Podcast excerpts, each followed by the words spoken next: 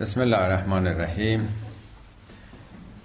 جلسه چهارم بررسی آیات سوره انعام از آیه شست اواخر آیات جلسه گذشته درباره اعتقادات مشرکین بود و مسئله باور اونها به واسطه بودن و شفاعت بوتها که در حاجاتشون از اونها استمداد می گرفتن و این بحث مطرح بود که به پیامبر میگه بگو من از همه اون چی که شما می‌خوانید اونها رو در مشکلاتتون معمور شدم که از اینها دوری کنم. و بعد مسئله اینکه همه چی رو خدا می‌دونه همه اطلاعات نزد خداست. در آخرین آیه جلسه گذشته خوندیم. انده مفاتح الغیب کلید همه گنجینه های جهان همه علوم همه حقایق نزد خداست که جز او نمی‌دونه.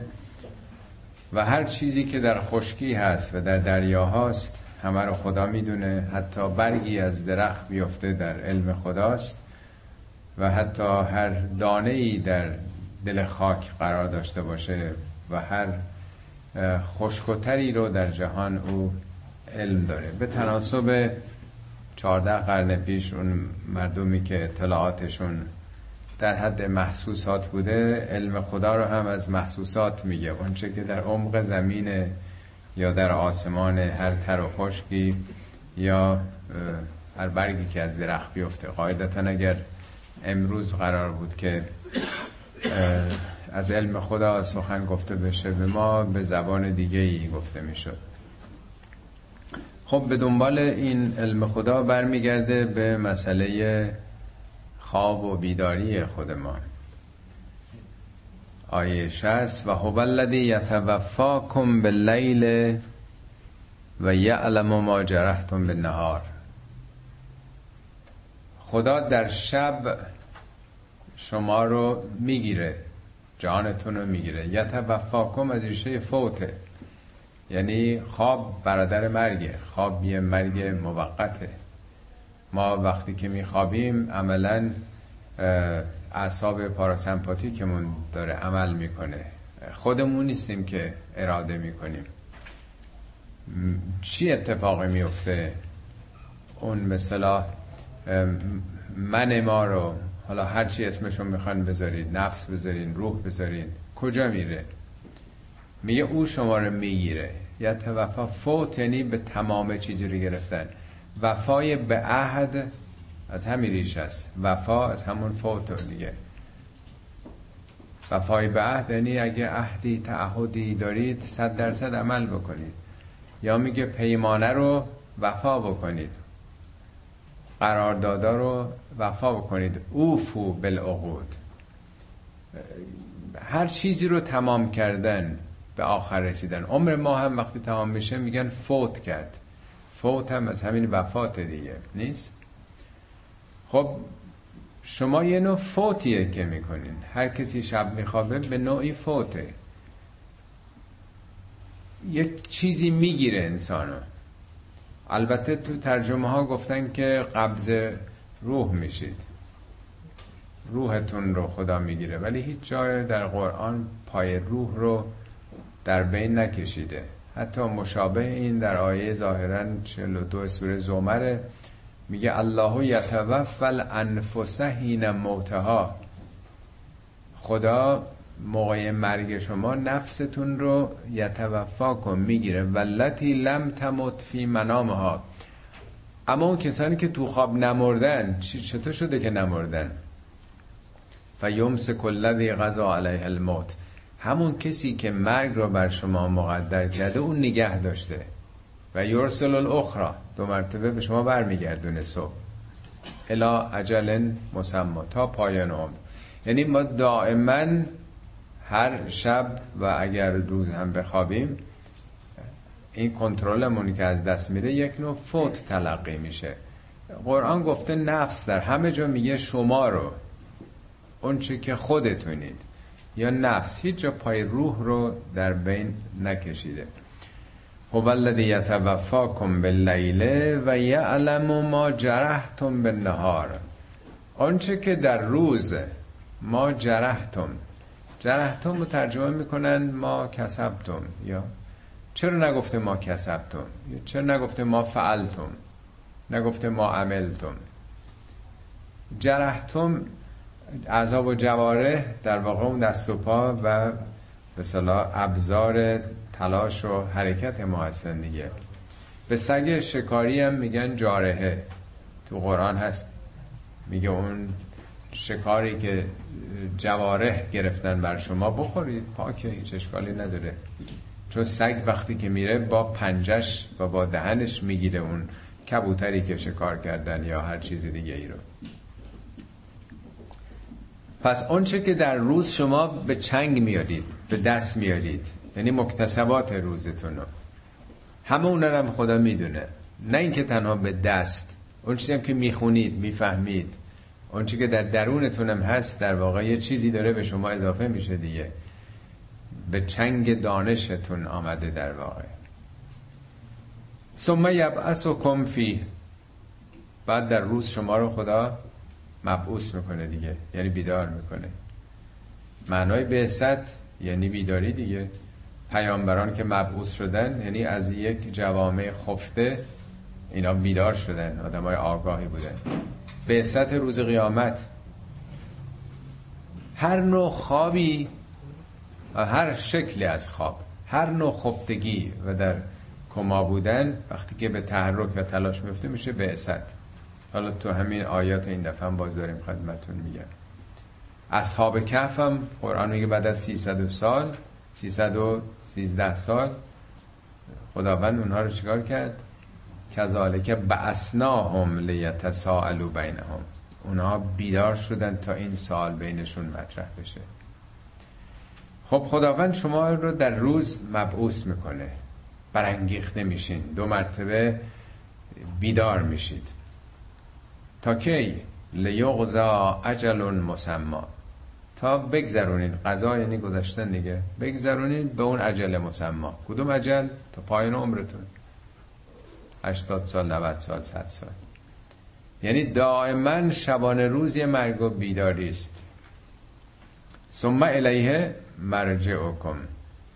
سپس بعد از مرگ رجوع شما به سوی اوست. ثم ینبئکم به ما کنتم تعملون. سپس خدا شما را آگاه می‌کنه به اونچه که یک سره عمل می‌کردید. کنتم استمرار رو میرسونه. تعملونم مزاره در این آیه سه بار سمه اومده. سمه یک ظرفیت زمانیه. اولیش میگه که سمه یبعث کنفی یعنی بعد از این 7 ساعتی که خوابیدید. کلمه سمه دلالت بر 7 ساعت می‌کنه. دومی ثم الیه مرجعکم دوران مرگه از موقع که میمیرین تا مبعوث میشین. ثم سوم ثم ینبئکم به ما کن دوران بعد قیامته و هو القاهر فوق عباده. خداوند قاهره. قاهر یعنی چیره مسلطه. البته قاهر بودن می‌تونه بد باشه می‌تونه خوب باشه. فرعون هم می‌گفت انا فوقهم قاهرون. منم قاهرم چیرم مسلطم بر ملت سرکوب می‌کنم. ولی قاهر بودن خدا قاهر بودن مشیت خیر اونه. تو هم با رحمت نه قهر و اصطلاح چیرگی سرکوبگرانه. جزو اسماع حسنای خداست جزو نامهای نیکوی خداست که بر خلقش مسلطه. می‌دونه یه مدیری است که قایب نیست از سازمانی که تأسیس کرده. مسلط بر کارش چگونه داره میگذره؟ بی خبر نیست که اتفاقاتی بیفته ناهنجاریایی پیش بیاد و هو القاهر فوق عباده و یرسل علیکم حفظتن خداوند بر شما نیروهای محافظی رو گمارده.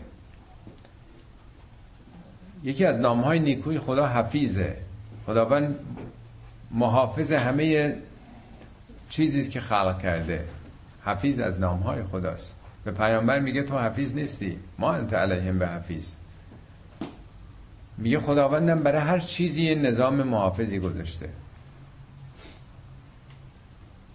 بارها تو قرآن اومده که چیزی نیست که تحت حفاظت نباشه. از جمله شما رو که آفریده خداوند یه نظام حفاظتی بر شما گذاشته. قرآن بارها آمده میگه که تمام کارهایی که می‌کنید ثبت و ضبط میشه حفظ میشه. ان علیکم لحافظین. نیروهایی بر شما گذاشته شده. کرامن کاتبین. آنچه که می‌کنید ثبت و ضبط میشه. با کرامت البته. نه پرونده سازی به قول معروف. ثبت میشه. کجا؟ نمی‌دونیم. در سلولامون در تمام وجودمون. حیاتمون هم همینطور. شما ببینید در جهان تمام موجودات از همدیگه تغذیه می‌کنن. در خشکی همه به جون همدیگه میافتن. همه از هم تغذیه می‌کنن. تو جنگل برین همه هم دیگر می‌خورن. تو دریاها برید همه هم دیگر می‌خورن. پرندگان هم همینطوره. غذای تمام موجودات از موجودات دیگه است. ولی هیچ کدوم نسلشون از بین نمیره. مگر اینکه انسان ها تغییراتی بدن و خیلی محیط زیست رو عوض می‌کنن هی گسترش پیدا می‌کنه. خب برای اونها جا تنگ میاد خیلی از موجودات نسلشون بر افتاده دیگه. دیگه نیستن اصلا. نمونه های خیلی زیادی هم هستن که در حال انقراضن. ولی به طور طبیعی مشریت خدا بوده همه سر جای خودشونن. یه نظمی برقرار با اینکه همه از هم تغذیه می‌کنن. یه سیستمی هم هست که حفاظت شده است. هیچ کدوم از بین نمی... نمیرن. اگه ما بخوایم از بین ببریم سیستم به هم می‌خوره. انسان هم همینطوره. خداوند نظامی رو گذاشته که انسان به طور طبیعی در اون اکوسیستم بمونه. به عمر طبیعی البته بیماری جنگ ها زلزله اینا خب یه عواملی است که پیش میاد. ولی به طور طبیعی مثل بقیه موجودات. اینطور نیست که نظام و شرایط زیست محیط زیست آماده نبوده باشه. انسان به صورت طبیعی محکوم به فنا باشه. اینطور نیست. حالا این حفظ رو البته مفسرین هر کدوم از یه زمینه گفتن. حتی ازا جا احدکم الموت. تا وقتی مرگتون فرا برسه. بالاخره ما یه ظرفیتی داریم. میگه هزار سال که عمره می‌کنیم. این چراغام هر کدوم یه عمری دارن 500 ساعته هزار ساعته. بیش از اون که برای عبد که کار نمی‌کنن اتومبیلم برای خودش یه عمری داره. هر چیزی عمری داره. خورشیدم عمری داره. حالا خورشیدها مختلف دیگه. ده بیلیون سال دوازه بیلیون سال کمتر بیشتر. انسان هم عمرش محدوده. تا برسیم به اون عجل توفت و رسولنا و هم لا یفرتون یفرتون به اون انتها که رسید می‌گیرند رسولان ما. رسول یعنی همون در واقع اسرائیل ملک الموت در واقع. یعنی یه چیزی ارز کردم اسم روح رو نیورده قرآن. روح در قرآن شیش معنا داره که هیچ کدومش اون معنایی که ما میگیم نیست یعنی عامل حیاتی. جبرئیل هم روحه. اون چیزی هم که خدا در ما دمیده اختیارمون میگه روح. نفخت و فیه من روحی از روح هم در رو دمیدم اون جان نیست. اون موجود جان داشته. این اون استعدادای خدایی است. و هم لا یفرتون نیروهای خدایی اون فرشتگانی که معمول این کارن کوتاهی نمی‌کنن. یه کارمندی نیست از زیر کار در بره خبر نداشته باشه. همه چیز سر جای خودشه در واقع. حالا این دوتا آیه و شاید آیه بعد در واقع تسلط خدا رو بر موجوداتی که آفریده چه در خواب چه در بیداری و تمام تحرکاتی که در درونشون یا در رفتارشون انجام میدن. و همه چی تحت کنترل و روی یک مراقبت و محافظتی است. در سوره قاف هست یادتون است که خوندیم. ما یلفظ من قول الا ولدیه رقیب و ندید سخن از زبانتون در نیومده ضبط میشه. میگه نیروهایی بر شما گذاشته خداوند کار بد یا خوب. همه اینا مکتوب میشه. مکتوب نه با قلم خود نویس. یعنی ثبت و ضبط میشه اینا. میگه روز قیامت آدما تعجب می‌کنن. چطوری هم چی اتفاق افتاده؟ ریز و درشت همه چی هست. هیچ چی رو فروگذار نکرده. میگه تو در دنیا قافل بودی از این نظام از این سیستم. قد کنت فی غفلت من هازا فبصر کلیوم حدید. تو غافل بودی ولی امروز چشمت می‌بینه جزیات رو ثم ردو الله مولاهم الحق. سپس انسان ها برمیگردند. به سوی مولای واقعی خودشون. مولای حقیقی. مولا یعنی دوست یعنی یاور یعنی سرپرست این صاحب اختیار. مولای حق. مولاهای دیگه مدعیانند. حق نبودند. باطل بودند. ادعای ولایت ولایت مطلقه می‌کردند. برمیگردند به سوی مولای حق. علا له الحکم و هو اسرع الحاسبین. علا این آگاه باشید. له الحکم. له مقدم اومده انحصارش میرسونه. حکم فقط حکم خداست. حکم یعنی قانون یعنی نظام یعنی فرمان. در دنیا یک فرمانه یک قانونه. اونم مال خداست. همه احکام و همه فرمانهای دیگه اینا اعتباری انسان ها از خودشون در بردن در جهان یک حکم است. و هو اسرع الحاسبین. خدا سریع ترین حسابگرانه. حالا بعضی ممکنه فکر کنن خدا چگونه به حساب میلیاردها انسان که در طول نسل های مختلف آمدن رسیدگی می‌کنه. لکه ما عادت داریم به این صورت حساب های بشری فکر می‌کنیم اشتباه میشه قاطی میشه.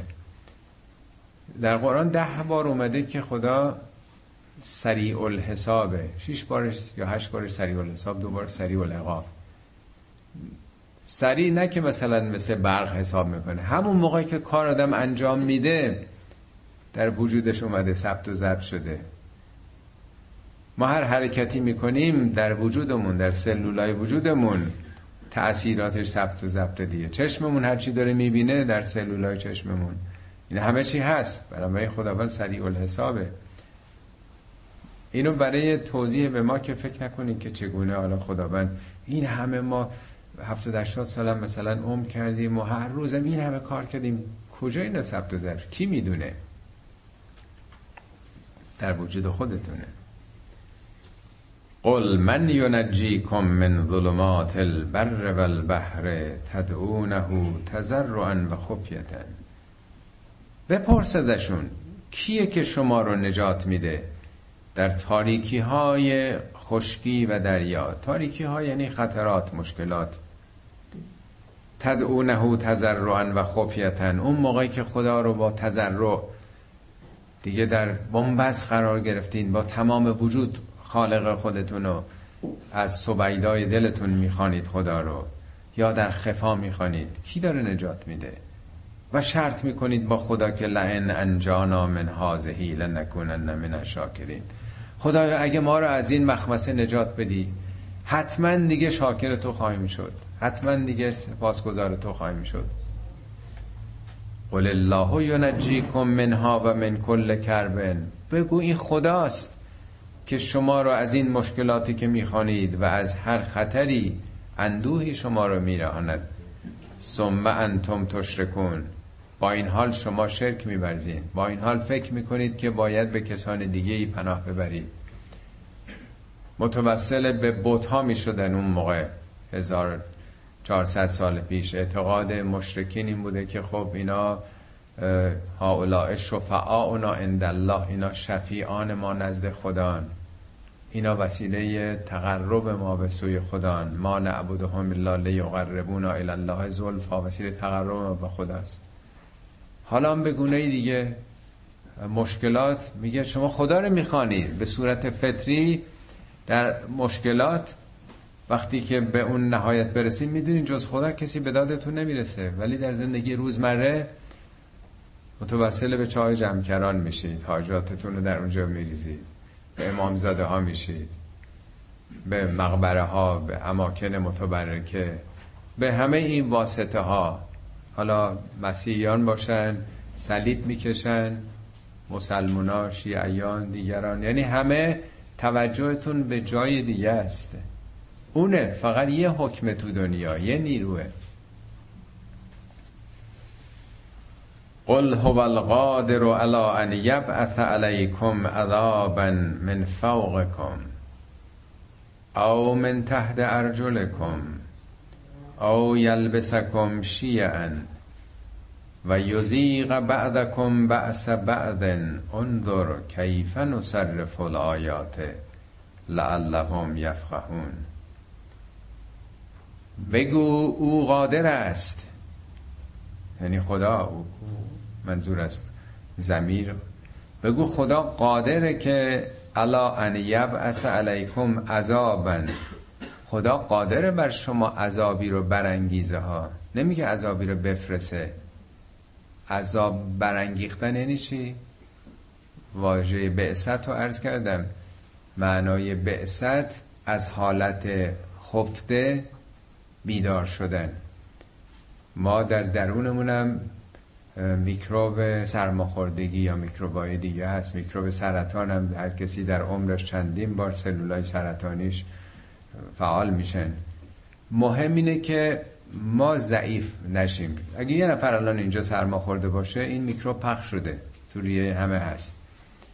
ولی کسی ضعیف باشه فعال میشه این میکروب حالا خستگی باشه بیخوابی باشه عوامل مختلف اعصابش ناراحت باشه. آنچه که ما رو میندازه ضعفه. از اون تعادل سلامت خارج شدنه. عذاب من می‌خواد بگه یه میکروبه. من مثال می‌زنم نه که عذاب میکروب باشه. یعنی زمینه های هر عذابی تو جامعه هست. حالا عذاب یعنی چی؟ ما عذاب فکر می‌کنیم از آسمان میاد. عذاب و خدا میفرسه عذاب یعنی محرومیت از اون چیزی که ما بهش نیاز داریم. اگه تشنه باشیم آب نباشه عذاب تشنگی می‌کشیم. اگر گرسنه باشیم غذا نباشه. اگر خسته باشیم جای استراحت نباشه. اگه سرپناهی نداشته باشیم اگه شغلی نداشته باشیم اگه احترامی به ما نباشه.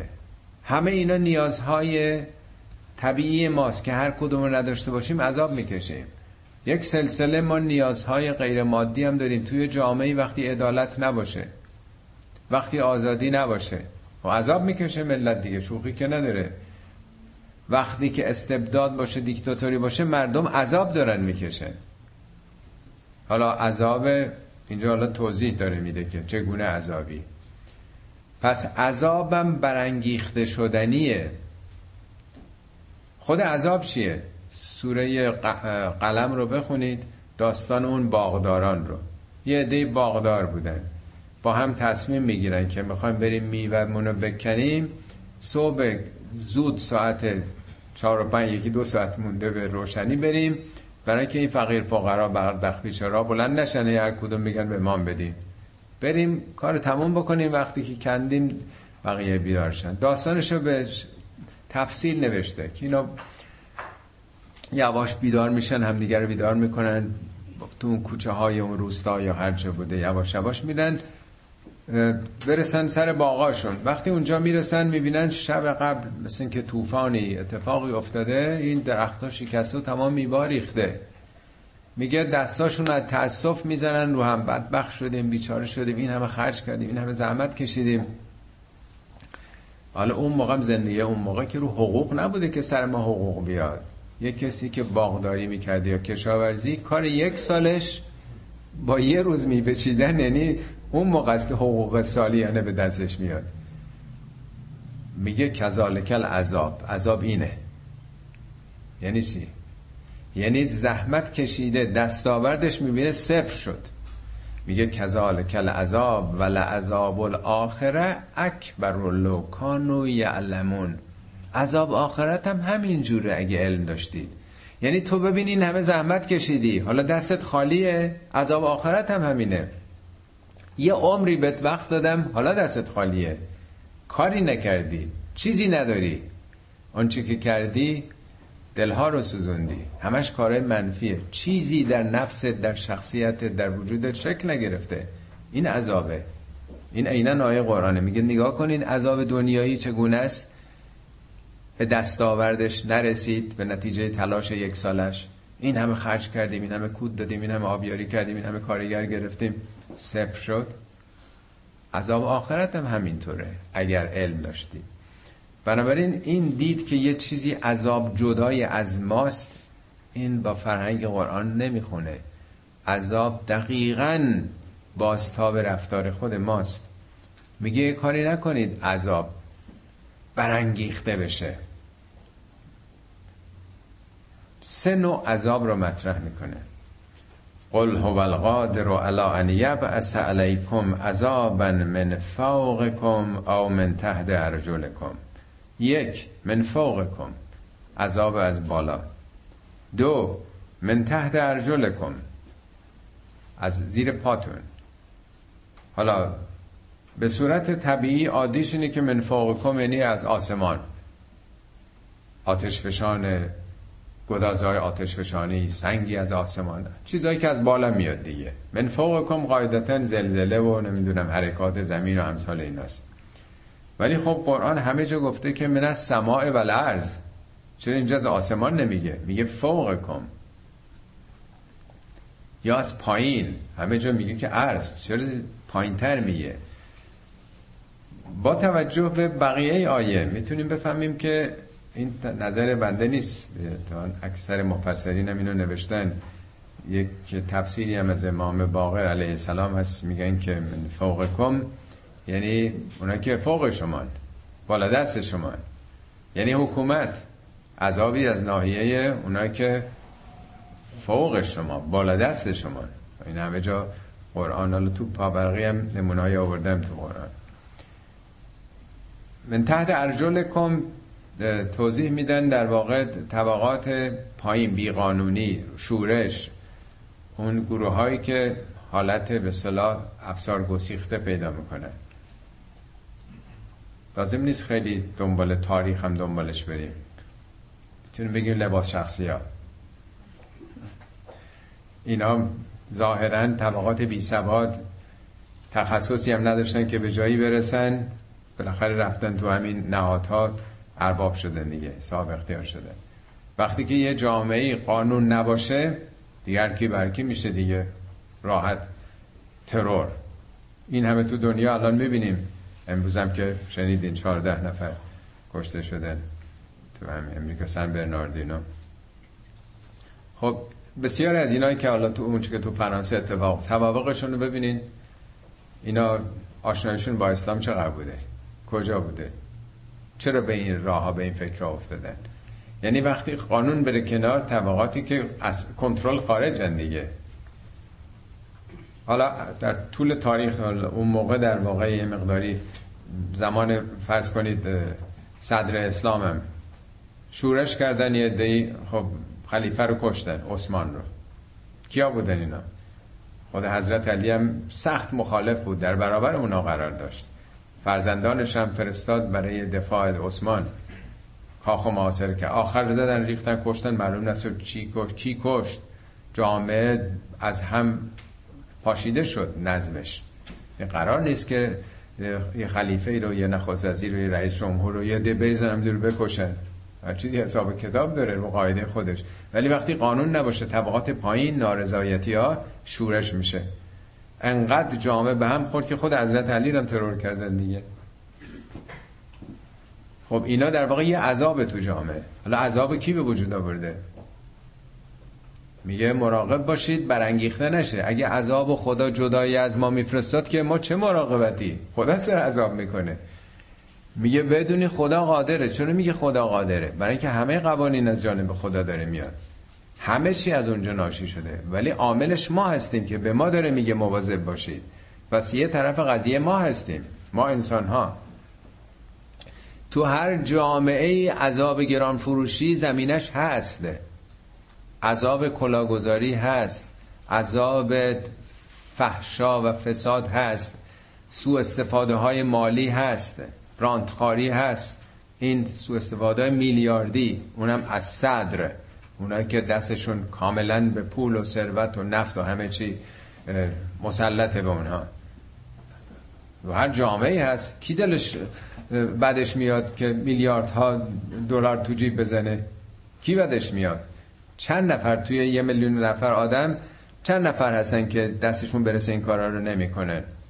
برای زمینش هست. باید سیستمی گذاشت نظامی گذاشت که نشه این اتفاقات نیفته این عذاب ها نیاد. که یه آدمی یه مرتبه این داستان محاکمات این روزام که هستش آقای زنجانی و نمی‌دونم آقای این همه حسابای عجیب و غریب. پس یکی از بالاست سرکوبگران قدرتمندان یکم از پایین.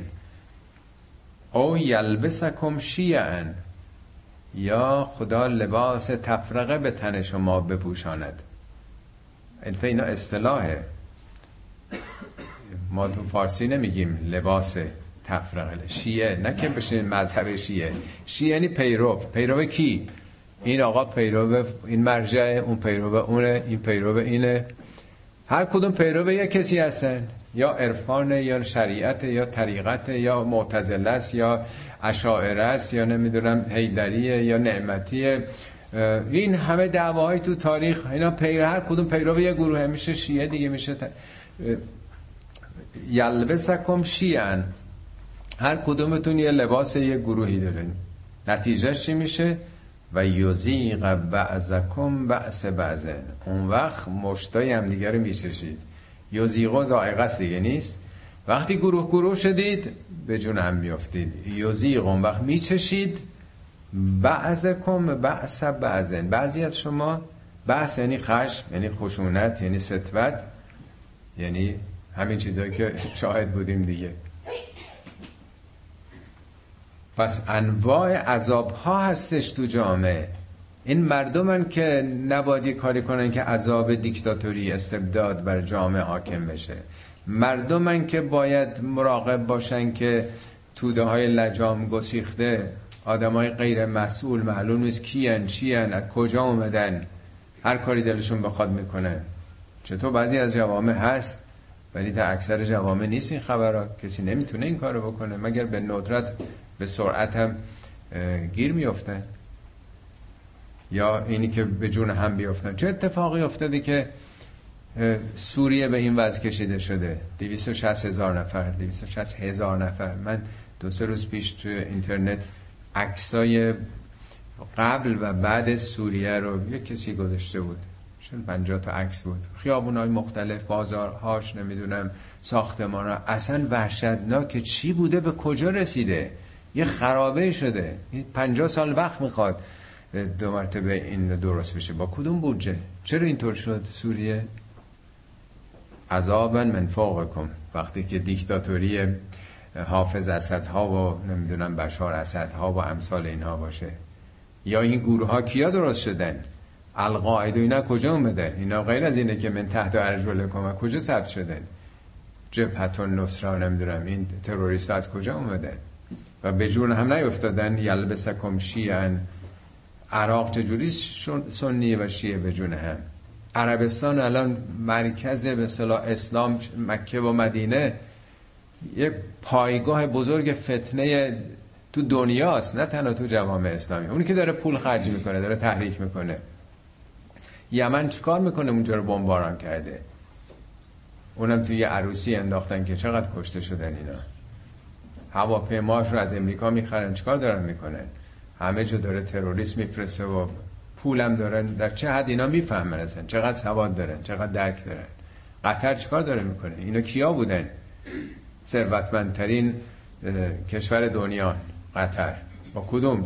نفت ما که رو بیارزگی توی به صلاح اون فلات قاره منبع نفت مشترک. ما نمی‌تونیم استخراج کنیم. اونا 20 برابر ما دارن استخراج می‌کنن و درآمد سرانشون شده تو دنیا اول. پولشون صرف چی دارن می‌کنه؟ اینا همین عذاب دیگه. فکر می‌کنیم عذاب از بالا میاد خدا میاد. همینا عذابه. انظر کیف نصرف الآیاته نگاه کن که چگونه ما داریم آیاتو بهشون میگیم. نصرف از ریشه همون تصریف صرفه تصریف نه گشتن. تصریف ریاه باد میچرخه. فعل میگن رفتن و صرف کنید دیگه نیست؟ رفتم رفتی رفت. یعنی ببین به چه زبانی ما داریم میگیم که بفهمن. چقدر روشن داریم میگیم بابا عذاب و خودتون دارید پرورش می‌دید. لعلهم یفقهون. برای که بفهمن. تفقه فقیه از هر کدوم مرقم برسیم فقیه چیه؟ میگه فقیه کسی است که از علائم ظاهر به نتایج باطنی برسه.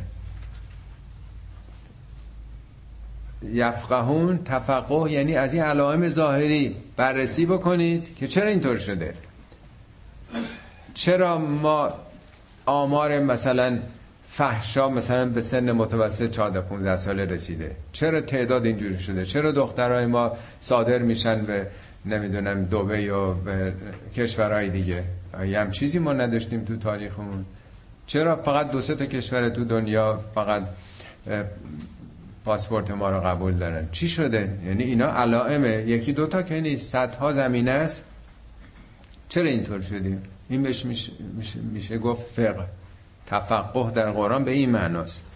فقط یه دونه آیه است که راجع به دین تفقه. بقیهش راجع به زیستشناسی هست راجع به اینجا که راجع به نابسامانی های اجتماعی که میگه تفقه کنید. از علائم ظاهری پی ببرید. راجع به زمین شناسی هم هست. یک زمین شناس چکار می‌کنه؟ از فسیل ها از رگه ها پی می‌بره که چه اتفاقاتی تو زمین گذشته و تاریخ رو پی اونم بهش قرآن میگه تفقه. میگه برید تو زمین ببینید کیفه بد الخلق. خلقت حیات از کجا آغاز شد. برید تفقه بکنید. اینم بررسی نابسامانی های اجتماع است. و کذب بهی قوم که قوم تو پیامبر این حرفا رو تکذیب می‌کنن. حالا خدا اون موقع به پیامبر داره میگه. امروزم ما تکذیب می‌کنیم. تکذیب نه که لفظا عملا. باور نداریم که همه این نابسامانی ها از عمل کردمونه. همه این بی اخلاقی ها از عمل کردمونه. باید بررسی کنیم چرا اینطوری شده. این مشکلات اخلاقی که ما داریم چرا اینطوره؟ چرا دروغ تو جامعه ما بیداد می‌کنه؟ چرا ریاکاری؟ چرا فرار از کار کمکاری دزدیدن از کار عدم پایبندی به قول و قرار چرا اینطور شده؟ ما که همیشه اینطوری نبودیم. همه اینا با تفقه کرد. اینا همه عذابه. کذب بهی قوم که و هو الحق. در حالی که حق اینا. حالا این آیه می‌تونه به کل قرآن کل این حرفا باشه یا همین چیزی که فعلا بحثش هست. قل لست علیکم به وکیل پیامبر بگو من که وکیل شما نیستم. یعنی خدا که کار شما رو به من نسپرده من که عامل اجرایی ندارم. من که مأموریت اجرایی ندارم. پیامبر بشیره و نظیره بشارت میده و هشدار میده. بارها تو قرآن اومده. بیش از ده بار هست. میگه فقط خدا وکیله. خدا علا کل شیء وکیل. او بر هر چیزی وکالت داره. به کسی نسپرده. به پیامبرم گفته اینجا میگه لست علیکم به وکیل. جای دیگه هم گفته پیامبر بگو ما انا علیکم به وکیل. خودت هم بگو که من وکیل نیستم. یعنی خدا وکیل نگرفته که من رفتم کنار کارم و سپردم دست پیامبر. او دیگه از نظر اجرایی شما رو مجبور می‌کنه. بگذاریم امروز آقایون احساس وکالت مطلقه می‌کنن که کلا جان و مال و ناموس مردم همه چی به اونا سپرده شده. وکیل تامل اختیار هم هستن. لکل نبع مستقر و سوف تعلمون. هر خبری یه موقع تحقق پیدا می‌کنه. لکل نبع نبع یعنی خبر مهم. یعنی اینا که میگیم این عذابا نیاد اینا خبرهای مهمیه. مستقر یعنی قرار می‌گیره. یعنی فعلا مریض نشدید بیمار نیستید. وقتی بیمار شدید قرار می‌گیره بیماری. بیماری تحقق پیدا می‌کنه. حالا هم که بهتون میگیم این کارا رو نکنید هم جامعتون دچار عذاب میشه و هم آخرتتون باور نمی‌کنید ولی هر خبری جا میفته بالاخره. سر جای خودش قرار می‌گیره. و سوف تعلمون. به زودی خواهید فهمید.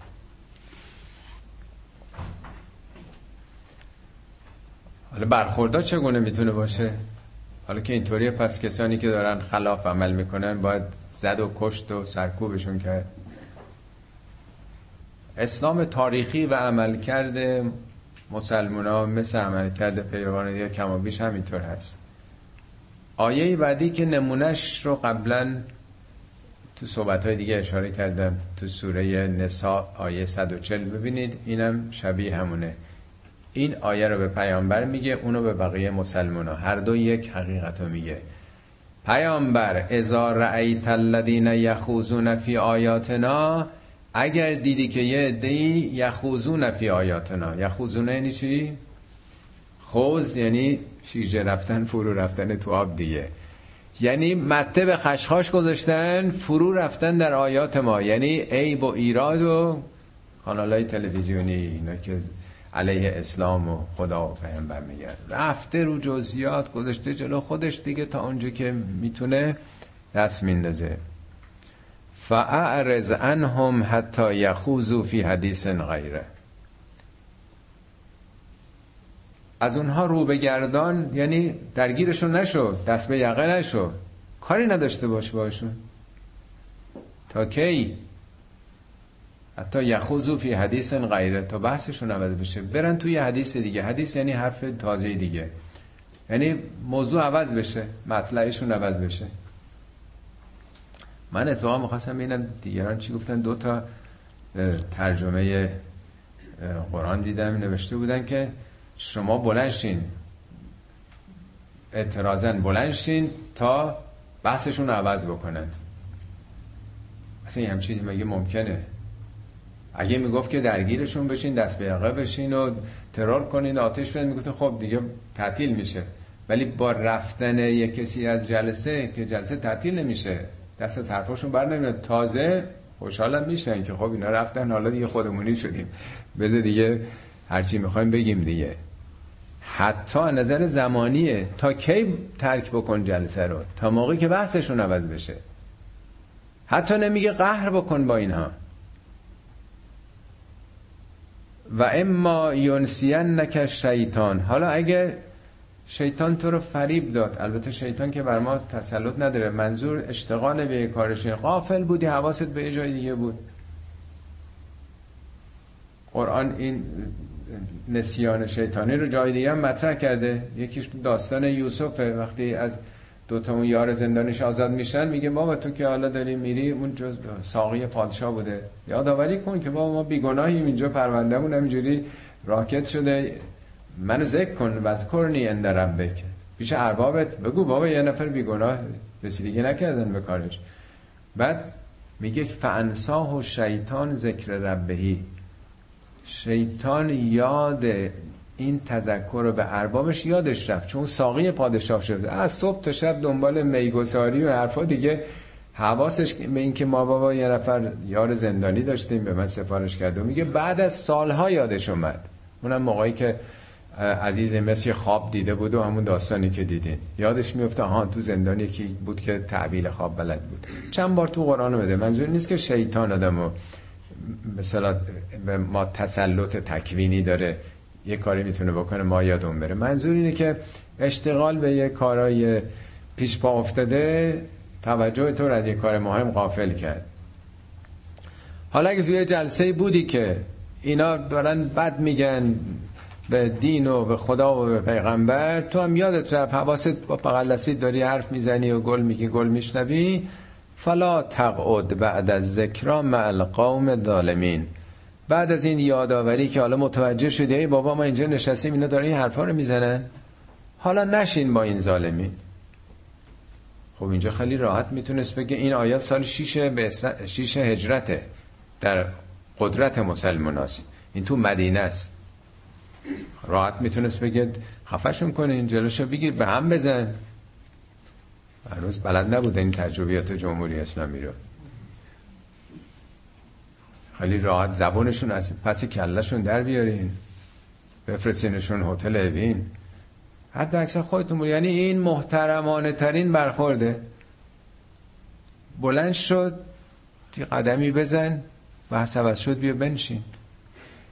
یکم عین همین مطلب آیه 140 سوره نسائه اون بخشنامه است. خطاب به همه مسلمانان.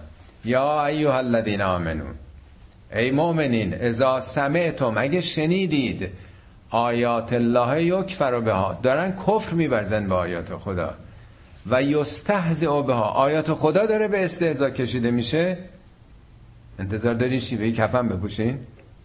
فلا تقعدو معهم ننشینید اونجا. حتی یخوزو فی حدیث غیره مثل همین. تا بحثشون عوض بشه. پس هم به خود مسلمونا گفته و همه. که انقدر غیرت ورزی های نمی‌دونم کاسه داختر از آش و کاتولیکتر از پاپ لازم نیست باشید. که بگین ارزش هامون زیر سوال بردن خط قرمز رو نقص کردن. چه خط قرمزی؟ بالاتر از خدا و آیاتش. خط قرمز خدا و آیات رو نه تنها شک و تردید به استهزا کشیدن آیات خدا رو. تو فقط پنج دقیقه ده دقیقه بلند شد و بحثشون عوض بشه. آیا این تحمل ما داریم؟ چند درصد مسلمان تحمل داره خیلی اگه آزاد منش و دموکرات منش باشیم درگیر نمیشیم دست به یقه نمیشیم ولی با اونا دیگه قهر می‌کنیم برای همیشه. دیگه نه خونهشون میریم نه جواب سلامشون میدیم. فلان فلان شده. خدا شرش کم بکنه نیست؟ به تو چون خدا آزادی داده اگه می‌خواست خدا خودش جونشو گرفته بود. خدا آزادی داده تو دنیا. آزادی بیان مطلقه. هیچ خط قرمزی وجود نداره در اسلام. اگه به خدا هم دشنام دادن خط قرمز نیست که جلوشونو بگیرید. در آزادی بیان اشتباه نکنین. آزادی نیست که شمشیر بکشن بیان تجاوز به خانه و زندگی و ناموس شما مملکت شما بکنم اونجا خیلی جدیه. جهاد داریم قتال داریم امر معروف داریم. در بعد آزادی اندیشه و بیان اندیشه و نوشتن اندیشه و تبلیغ اندیشه آزادی مطلقه. یعنی یک کسی تا آخر عمرشم کتاب ضد خدا بنویسه چاپ بکنه توضیحم بکنه کسی حق نداره جلوشو بگیره. ما قرنها با این چیزی که تو قرآن فاصله داریم اصلا قبول این مطلب. شما حتی بخونید برید تفسیرها ببینید این که خیلی روشن داره میگه. ببینید حالا چگونه رد, رد شدن از کنارش که اینو نگه. نه شما بلنشین ترک بکنید که این صحبتشون قطع بشه. کجا قطع میشه صحبت با ترک ما؟ این یه دفاع شخصیه فقط. میگه این کار نفاقه. مگه میشه آدم علاقه داشته باشه به خدا و رسول و به این اعتقادات بشینه یه دفاعش بدن؟ خب تو بلند شو که تایید نکنی اون رو. یه شخص سالسی رد شد نگه بابا اینم جز خودشونه. لاقل تو خود پای خود تو بکش بیرون. تا بحثشون عوض شد ما الذین یتقون من حسابهم من شیء ولکن ذکرا لعلهم یتقون. اونایی که اهل تقوا هستن که گناه اینا به حساب اینا نوشته نمیشه که ما علی الذین یتقون بر کسانی که سلف کنترل دارن بر خودشون مسلطن از حساب اونا چیزی نوشته نمیشه که شما بگین ما اونجا باشیم گناه داره. ولکن ذکر لعلهم یتقون. این یه تذکره تذکر محترمانه است شاید دست بردارن. بالاخره ممکنه یه درصدی هم موثر باشه. توی جلسه شما پرس کنید مهمونی دعوت کردن شما رو نشستین. خب کسی یه چیزی میگه. خب همین که شما بلند میشین نمی‌خوان دیگران رنجیده بشن. لعلهم شاید. شاید دستور دارن از این حرفا. دیشب جلسه داشتیم من اونجا عرض کردم. البته این آیت قرآن مسئله بیان رو در ما میگه ولی بعضی از صاحب نظران گفتن که تنها اون نیست. نظر عملی هم وقتی که به مسخره می‌کشه. یعنی فرض کنید دارن قمار می‌کنن یا غیبت می‌کنن یا مثلا فرض کنید شراب می‌خورن نمی‌دونم فلان. خب دارن نقض می‌کنن دیگه. یعنی این دیگه تعمیم دادنه. می‌تونن باشه البته. ولی آیت قرآن راجع به آزادی بیان گفته. و زر الذین اتخذوا دینهم لعبا و لهوا و غرتهم الحیات الدنیا. زر و دالزال و زره یعنی آزاد گذاشتن رها کردن. کاری نداشته باشید بهشون و زر الذین اتخذوا دینهم لعبا و لهوا اونایی که دینشون رو با لهو لعب گرفتن مسخره می‌کنن دست میندازن به بازیشه گرفتن. حالا یا دین و مسخره یا اعتقاداتشون مشرکین زمان پیامبر این کار می‌کردن. بی دین که نبودن دین داشتن. ولی دینشون چگونه است؟ آداب و تشریفات فقط. در قرآن هم هست که میگه و ما کان صلاتهم عند البیت نمازشون دعاشون اطراف کعبه چگونه بود؟ الا مکان و تسلیتا سود کشیدن هل کردن کف زدن. یعنی آداب تشریفات. آیا الان غیر از این دینداری که ما داریم می‌کنیم امروز روز اربعینه در محرم اون که ما انجام میدیم ارتباطی با عمل کرده امام حسین داره؟ یا آداب تشریفات رقاسم و رقاسم رقاسه عباسم تا نیمتر لخ شدن سینه می‌زنن و نمی‌دونم. پیش ربطی اینا داره؟ یا آداب و تشریفات. این همه نوع خونا اصلا یادی از عمل کرده امام حسین فلسفه قیام امام حسین. اصلا این حرفا هستش. چند درصد هست. چند نفر عمل می‌کنه. هر سال داره تکرار میشه.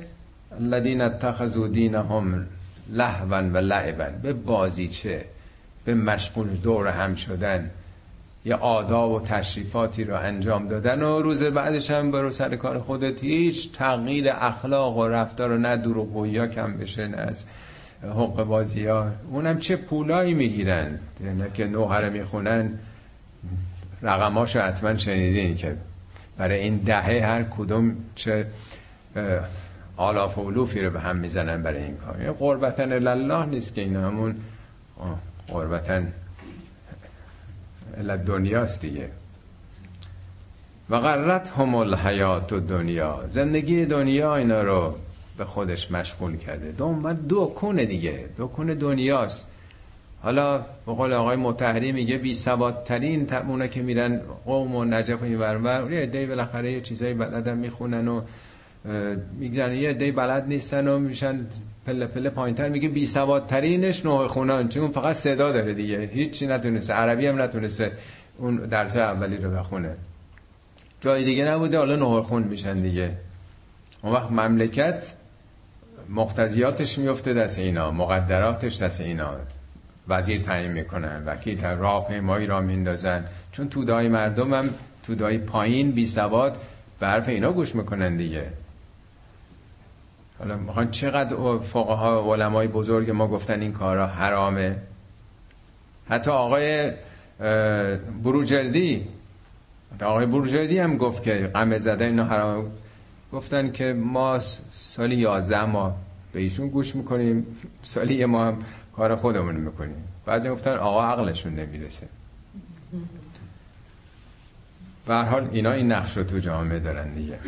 و ذکر بهی ان تبسل نفسون به ما کسبت. تو تذکر بده که هیچ نفسی گرفتار عوامل و آثار بد اعمالش نشه. تو بگو که اینا گرفتار نشن بدبخت نشن.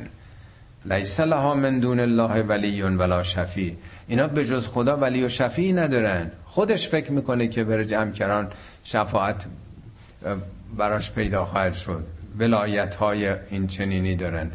لیس لها من دون الله ولی ولا شفی ولی نکرم آورده. هیچ ولی و هیچ شفی ندارند.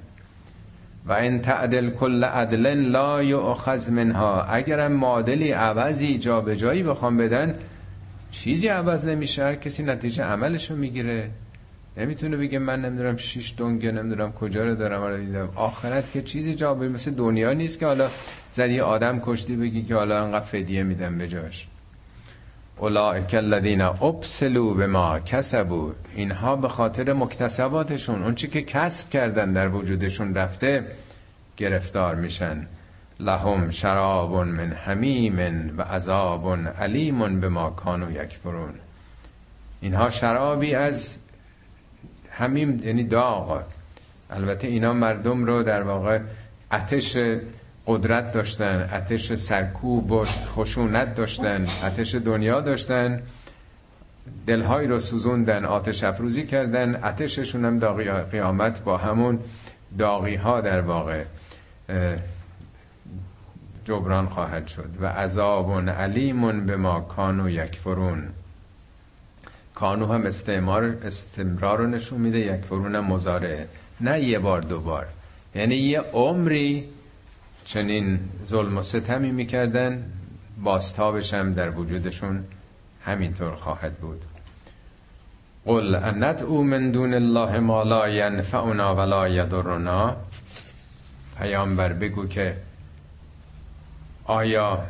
انتظار دارید من به جز الله اون خدای یکتا چیزی رو یا کسی رو که نه نفعی برای ما داره و نه ضرری ما اون رو بخوانیم. چون اونا می‌گفتن اگه این بوتا رو نخوانین بدبخت می‌کنن بیچاره می‌کنن مریض میشید میمیرید.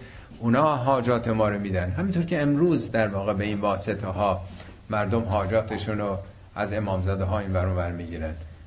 میگه پیامبر بگو که به جز خدا انتظار دارید که چیزهایی رو یا کسانی رو که نه نفعی برای ما می‌تونن برسونن نه ضرری به ما می‌تونن بزنن اگه نخوانیم اونها رو. من اونها رو بخوانم؟ و نورد دو علا اعقابنا برگردم دو مرتبه به دوران جاهلیت که بوتها رو میخواندن واسطه رو میخواندن. اعقاب یعنی پاشنه پا. یعنی عقبگرد بکنم تو سربازی. دیدین میگن به چپ چپ به راست راست عقبگرد.